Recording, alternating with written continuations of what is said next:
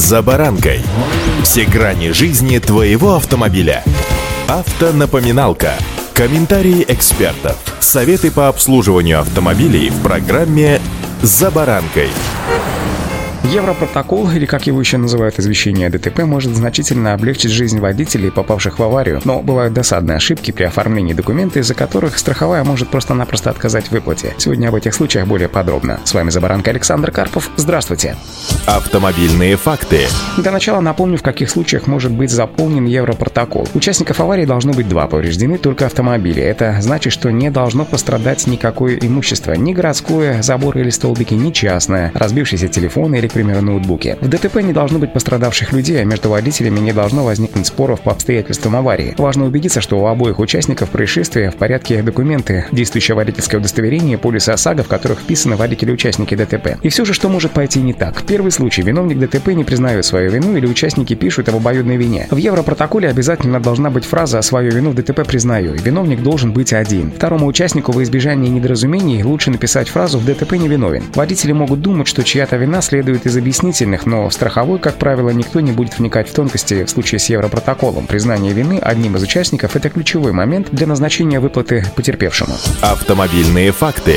Вторая ошибка – это несовпадение бланков Европротокола. При оформлении договора ОСАГО их выдает страховая. В типографском бланке протокола первый лист – это оригинал, а второй – это копия, которая является оттиском. По закону об ОСАГО виновник ДТП должен завести в страховую свою часть, то есть копию. По правилам содержания лицевой стороны и оригинала копии должны быть абсолютно идентичными. Схожая ошибка – это большое количество исправлений. Если есть зачеркивание, то лучше не просто заверить это фразой «исправленному верить», следует продолжить так – читать и так далее, фраза «как она должна выглядеть. При этом подписи после добавления фразы ставят оба участника ДТП. Если есть возможность, то лучше взять новый бланк и обойтись минимум исправлений. Еще одна ошибка при заполнении Европротокола связана с оборотной стороной листа. На первом листе, как правило, все понятно. На обороте участники пишут объяснительные, каждый на своем экземпляре. То есть виновник должен написать свою объяснительную на копии, а не на оригинале. Если он пишет ее на оборотной стороне оригинала, то это будет ошибкой. Напомню, оригинал протокола должен остаться у потерпевшего. Желательно, чтобы виновник написал написал свою объяснительную в присутствии потерпевшего, которому следует написанное сфотографировать. Также потерпевшему необходимо снять на телефон все документы виновника, водительское удостоверение, свидетельство о регистрации транспортного средства с обеих сторон и полис ОСАГО.